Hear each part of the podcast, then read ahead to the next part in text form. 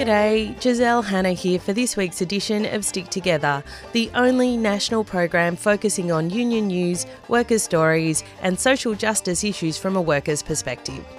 This program is produced in Melbourne for 3CR and the Community Radio Network with the support of the Community Radio Foundation on the stolen lands of the Kulin Nation, and we pay our respects to their elders past, present and emerging. In the second part of the show, I bring you an update on the EnerSys dispute between the company and members of the Electrical Trade Union. They're based out in Thomastown in Melbourne, Victoria. Those workers are entering week 19 of their dispute. But first, some union news. Yeah.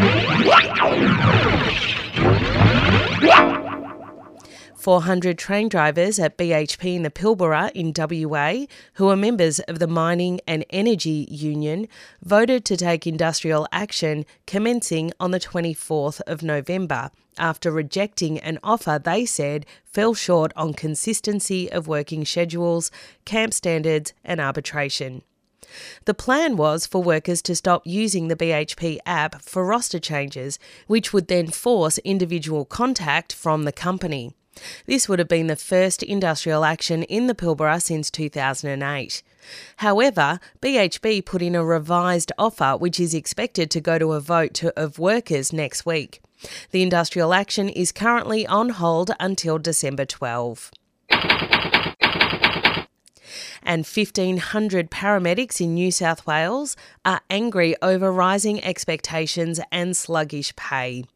They're fighting for pay parity with Queensland paramedics who earn about 20% more than they do. The novel approach to industrial action by these New South Wales paramedics involves them refusing to renew their paramedic registration, which would basically mean that it's illegal for them to work. The Health Services Union says nearly 1 in 3 New South Wales paramedics, that's more than 1,500, have pledged to boycott professional registration, which is due for renewal by the 1st of December. That would make them little more than ambulance drivers and leave the state desperately short of paramedics able to handle patients. If paramedics carry out the threat, they'll have a 1-month grace period to register, meaning their ability to work will expire on the 31st of December, leaving the MINS government with an unwelcome New Year's Day hangover. And Shipping Australia has attempted to intervene in the DP World dispute by appealing to the federal government to call an end to the industrial action, claiming it is wiping $20 million off the wider economy every day. DP World processes about 40% of all Australian freight, and one day of simultaneous industrial action will disrupt cargo at DP World to a value of approximately $201.6 million per day. The Maritime Union of Australia has scheduled more stoppages, including 24-hour stoppages in Sydney on the 24th and 27th of November and in Brisbane on the 2nd of December. The MUA and DP World have been back in the Fair Work Commission, but DP World seems more interested in golf than a fair deal for workers. The strikes are in response to proposed rostering changes for wharfies at DP World, which the MUA says would result in pay cuts and additional weekend work. And Virgin has reached an agreement with its ground crew, preventing strike action on land and securing 14.5% to 26.5% pay increases over the life of the agreement. The in-principle deal has been endorsed by the Transport Workers Union delegates and still needs to be put to other members for a vote, but the protected action ballot has been withdrawn for now. The Transport Workers Union declared victory on Monday, claiming its agreement for ground staff brought fairer pay, more secure jobs and safer working conditions. But the airline isn't in the clear from strikes just yet, with cabin crews having commenced voting on a protected action ballot this week as key concerns go unaddressed. The TWU said experienced workers who took the biggest cut throughout the pandemic are looking at a pay increase of between 8 and 20% in the first year before 6.5% rises across the board in the next two. We'll keep you posted for this story. And this week, the civilian death toll from Israel's assault on Gaza rose above 13,000 people. 2/3 of Gazans are now in makeshift camps facing starvation and illness due to the blockade, and the real possibility of death from the cold as winter sets in. In the West Bank, most communities have remained in lockdown as deadly attacks from the army and settlers have increased while attention is on Gaza. An estimated 100,000 Palestinians in the West Bank are facing destitution as they've been unable to work since October 7, when Israel closed many of their checkpoints. In response, workers' groups are advocating for a one-off payment from the workers' pension funds to keep their families afloat. The workers are also seeking guarantees that this period of forced unemployment will not jeopardise their benefits, particularly their insurance entitlements. In addition to being unable to work, many Palestinians in the West Bank are living under effective house arrest as the army has shut down several towns and cities. And the junta in Myanmar has sentenced Thet Ninh Ong, the General Secretary of the Myanmar Industrial Craft Service Trade Unions Federation, to 7 years in prison under anti-terrorism laws. Thet had originally been arrested in mid-2021 for participating in peaceful civil disobedience. He suffered repeated beatings and other forms of torture while in incarceration, which left him with permanent hearing loss and damage to his digestive system. He was released from custody in June of this year, but went missing a month later in what activists suspected was a renewed arrest by the military. His situation has now become clear after his sentence was announced by the military tribunal. Thet was active in organising in the garment industry before his arrest and had led several campaigns aimed at improving working conditions for Burmese garment workers, who were the lowest paid in the region even before the 2021 coup. You're listening to Stick Together, workers' stories and union news. No, it's a war on the workers. War on the workers. No, it's a broadcast around the country every week on the Community Radio Network. You're listening to Stick Together, Workers' Stories, Union News and Social Justice Issues. Our main story for today is that dispute at EnerSys in Thomastown, Melbourne. I spoke with the Electrical Trade Unions organiser for the site, Shannon Cronwell. My name's Shannon Cronwell. I work for the ETU Victoria as a branch organiser, and have been organising our fine members out at EnerSys for the last couple of years. So these EnerSys workers, they manufacture batteries for industrial applications, mostly telecommunications. They're in dispute with their bosses. Tell me, what are the workers demanding? I'll give you a little bit of background on the business itself. So it's an American-owned, primarily American-owned multinational, and it seems like their modus operandi is to go around the world and to buy up small and medium businesses to increase their portfolio. So they've got operations in over 100 countries around the world and manufacturing in over 32 different countries around the world, being Australia being one of them. And back in, I think it was 2017 or 18, they bought a business, a local business here called ICS Industries, which our members work for. And they make primarily the things that the boys call shelters. The shelters are sort of half the size of a 20-foot container that sit at the bottom of all your mobile phone towers. And they have all of your switch gear and your UPSs and all the communication gear all terminate into that. So if the power to the tower drops out, well, then the tower itself will remain on and functioning until the power is sort of restored. So that's primarily what they do on that site. They also do things like skids. They call them skids and specials. A smaller amount of them. The skids themselves, they go out to disaster areas. So if a bushfire rips through a town and takes out all the mobile phone towers, these skids will go into place. They press a button, up pops a tower, and it's run off of batteries and generators and all that kind of stuff. So the portfolio of work that our members do for this business is quite spread. They also make some stuff for the mining industry as well, and the skills required to do it are obviously fairly in-depth. But getting back to your first initial question about, what's the dispute all about? Obviously, it's about wages and conditions primarily, and a cost of living increase. That these members of ours, they're some of our lowest paid members out in the sector, And they don't do anything different to a lot of our other members when it comes to installation of obviously electrical circuits and also some fairly more specialised stuff around DC wiring and control and whatnot. So primarily it's about cost of living and also the increases associated with that. They're basically essential workers based on the description you've given of what they work on.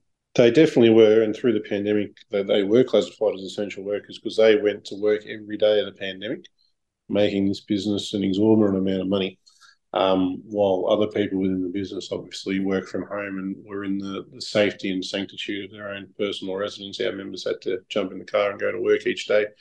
And obviously, you know, taking listeners' minds back to that period in history, no one really knew where the world was going, you know. It was a bit all over the shop, so... They've been on strike since the 26th of July. Tell us the circumstances of how these basic demands of cost of living demands have resulted in a strike. Yeah, so negotiations started back in December of 22. We had 7 meetings up until the point of June, or July, sorry, as you mentioned. And in that time, obviously, we had 7 negotiation meetings to and fro, the cut and thrust of bargaining as it is. And then EnerSys pulled out and tried to coin the phrase of "there's no more blood left in the stone." Now, I'd never heard that phrase before. The phrase usually goes, "you can't get blood out of a stone," but they tried to coin the phrase, you know, "there's no more blood left in the stone," and put an agreement out to vote, which was unanimously rejected. They tried several weeks later with the same agreement, which was also unsuccessful in the vote. And our members decided, no, we want to get back into negotiations, and the best way to do that was to use our ability through the industrial relations framework to do partial work bans. So we went through the protected action ballot application process, got up the ability to take protected industrial action. We took a 4-hour stop work and enacted all of our partial work bans at that stage, just so we could have them for the remainder of the negotiations. And then we notified EnerSys that we wanted to take some partial work bans, things like overtime bans, paperwork bans, computer bans and the like on site, just to build a little bit of pressure, and so EnerSys would come back to the negotiating table. In that also our delegate tried for well over a month to sort of say, listen, this deal isn't going to get through the way it is. We think there's improvements can be made. Can we get back into negotiations? And EnerSys refused. So we then, as I said, lodged for some protected industrial action in the form of partial work bans. The night before those partial work bans were to be enacted, the general manager, a man by the name of Conrad Gall, who's actually based out of Sydney, individually called all of our members and asked them, and this is outside of working hours, mind you, this is all an intimidation tactic, call them when they're at home with their families and go, are you going to partake in these partial work bans tomorrow? To our members' credit, they all stood firm with each other and said, yeah, of course, we're going to be taking the protected action. It's protected action for a reason. Later on that evening, the same individual, Conrad, sent each and every member a letter outlining that if you take part in any of the partial work bans, you will not be paid a cent for the day, which unfortunately, with our broken IR laws, they can do that. Even if it's something as innocuous as an overtime ban, if the company notifies members before the ban comes into play that they aren't going to be willing to accept, and I'll read out the actual words that they use. So ICS Industries, in brackets EnerSys, refuses to accept the performance of any work by an employee where they engage in the following partial work bans until the employees are prepared to perform their full range of duties. So that then obviously opened up the ability for us to walk off the job, and the members resolve, well, if EnerSys aren't willing to get back into negotiations, if they're not going to pay us for work that we do on site, even if we're only doing something as innocuous as an overtime ban, then we're not going to go to work. And that's what kicked it off on the 26th of July. That's pretty amazing, and just such a credit to that workforce and all of you that are organising them. I mean, this sounds like a really dirty anti-union company, and even the resources manager of that company made statements like, let's see who starves first in relation to the strike. I take it it's a pretty hostile company. Why do you think they're so hostile to this workforce? Yeah, so the HR manager, Linda Rakovic, she had worked in some fairly large multinationals previously. Now, I can't say for certain, but I assume a lot of that work may be rubbed off on her, and their industrial relations strategies might have been ingrained in her. Personally, I think because the business itself is obviously an American-owned multinational, and as far as we can tell, this is the only unionised workforce in their portfolio. So maybe it's a bit of that they wanted to, in this round of bargaining, try and break our members' resolve and try and get rid of the only union agreement that we're aware of in their remit. So without knowing their industrial relations strategy in depth, that's just where my mind goes to that. Maybe that's part of their motivations. And this company, at the same time that it's saying those comments you said about, you know, there's no more blood left in the stone, for all of the mix-up of that metaphor, this company is making record profits at the moment. Surely they can afford to pay workers wages that are meeting the current inflation rate. Well, you would think so, and this is where my mind does start to boggle a little bit, that the business has been trying to employ A-grade electricians for at least 4 years, and they cannot find people to come and work for them. They've had to rely on labour hire organisations and contractors to fill shortfalls in their labour requirements. This is before the dispute started. So, you know, the members obviously come together. They wanted to improve their workplace conditions, which included also a little bit of respect at work, I might say, especially, as you said, with those comments from Linda. And it was a little bit of a toxic workforce. And that's why the boys wanted to stand together and go, no, this is an opportunity for us to change the landscape a little bit. While money is important, things like respect at work is obviously very important. But they actually put on their log of claims some things like equal amenities. So the building itself has got a nice new clean lunchroom facility for the office workers. But our members are relegated out the back of the site to a leaky portable shed that has been their smoko shed for a number of years now. And so they wanted to say, well, if it's good for the goose, it's good for the gander. We want to have some decent lunchroom amenities and toilets, because they're the ones making the money for the business at the end of the day. They're the ones with the skills putting all these things together for them to sell. And just on that toxic work environment, I know that in the middle of this dispute, the bosses have done some pretty petty things like damaging workers' tools, etc. Can you talk us through some of those incidents? Yeah. So it started off early on in the piece where they refused our members access to use the toilets on site. That escalated into them not being able to park their cars, in the secure car park on site. And then led to letters about, you're taking illegal industrial action, which was, again, an email that come through after hours when our members are sitting down having dinner with their families. All of a sudden they get, how would the listeners feel out there if they started getting a letter from their boss saying that, if you don't rock up for work tomorrow, you're going to lose your job? So they're straight on the phone to the union, and we had to spend several hours one of the nights trying to calm them down a little bit, because we were doing legal industrial action because of the Act. And it was quite amazing that at 5:45 the following morning, Conrad had to retract his threatening letter and say, no, actually we were, and the members were following the law, and they weren't partaking in illegal industrial action. But this is sort of the dirty tactics they did employ. And then you mentioned the tools and that. So they did write to our members and say, you've got to get all your personal items off site, but they wouldn't let our members go in to get those personal items. So EnerSys said, well, we'll bring them out to the boundary of the business. And if listeners want to get on our Facebook, they'll see a video back in July or August, whenever that incident happened, of a forklift driver bringing out one of the boys' tool cabinets, putting it down on the ground, and it falling over into the garden, which bent it and dented it, and we had to go there and spend a bit of time picking up all these tools. I mean, it was intended to be humiliating to him, but it sounds like there was enough strength and solidarity that he didn't go down that path. These workers have been out for 4 months now. How are they surviving? Because it's 4 months without pay in the middle of this cost of living crisis. And the short answer is solidarity from the working class of Victoria and around the country. We've had donations come in from, Queensland, Western Australia, other branches of other unions coming down. So we had Sally McManus come down and do a speech with the boys. We've had Christy Kane come down.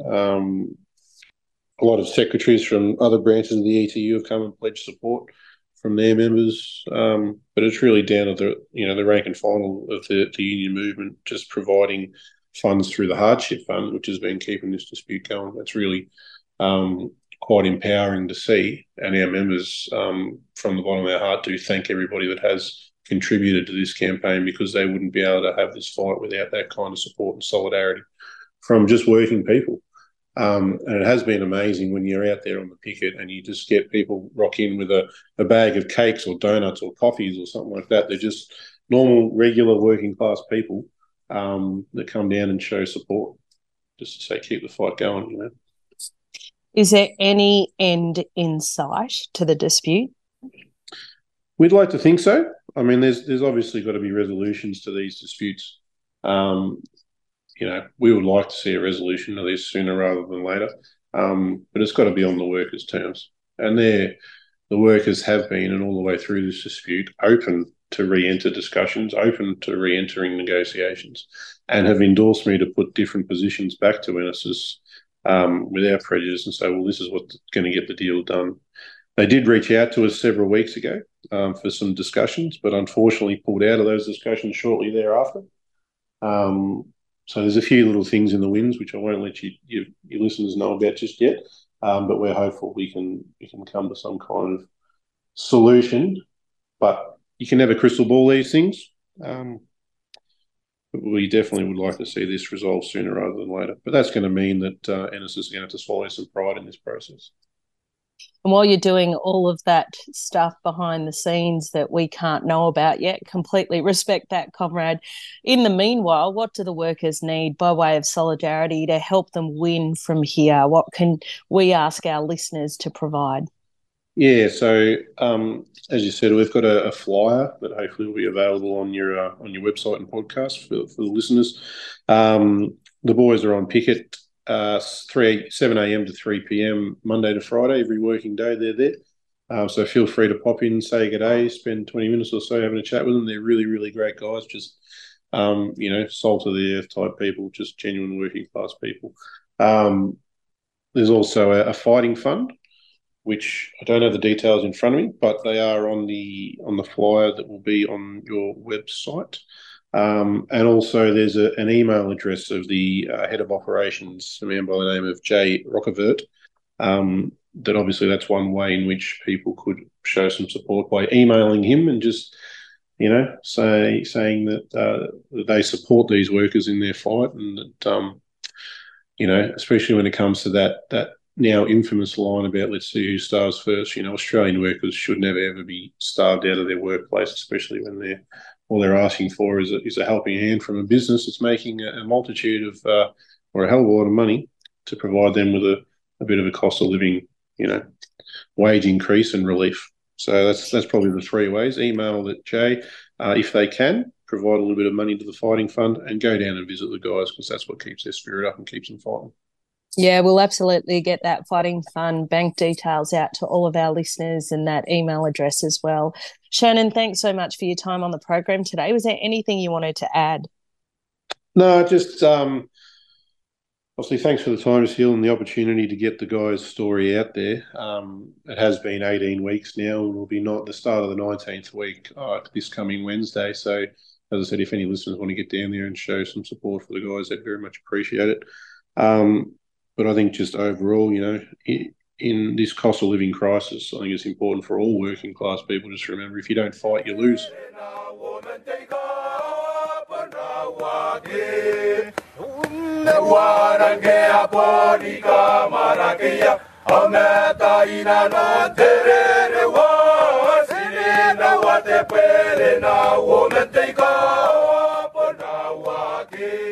You're listening to Stick Together, Worker Stories and Union News, broadcast around the country every week on the Community Radio Network.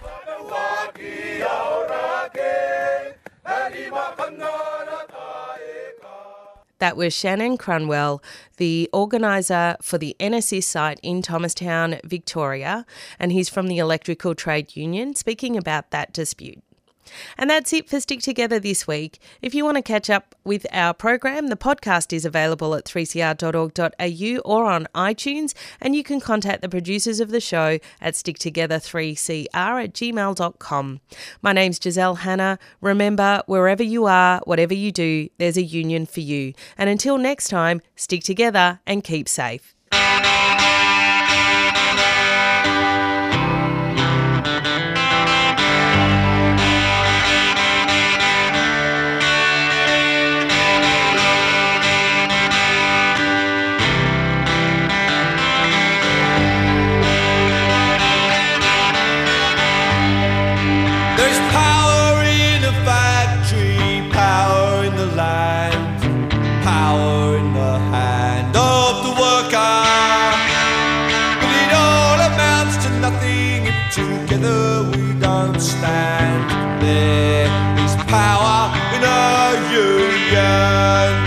Lessons of the past were all learned with workers' blood.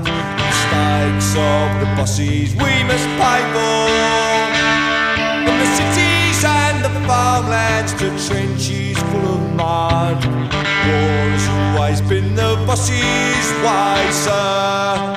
The union forever defending our rights, down with the black leather workers unite. Our brothers and our sisters from many far-off lands, there is power in a union. Now I long for the morning that they realise brutality and unjust laws cannot defeat us. But who'll defend the workers who cannot organise? When the bosses send their lackeys out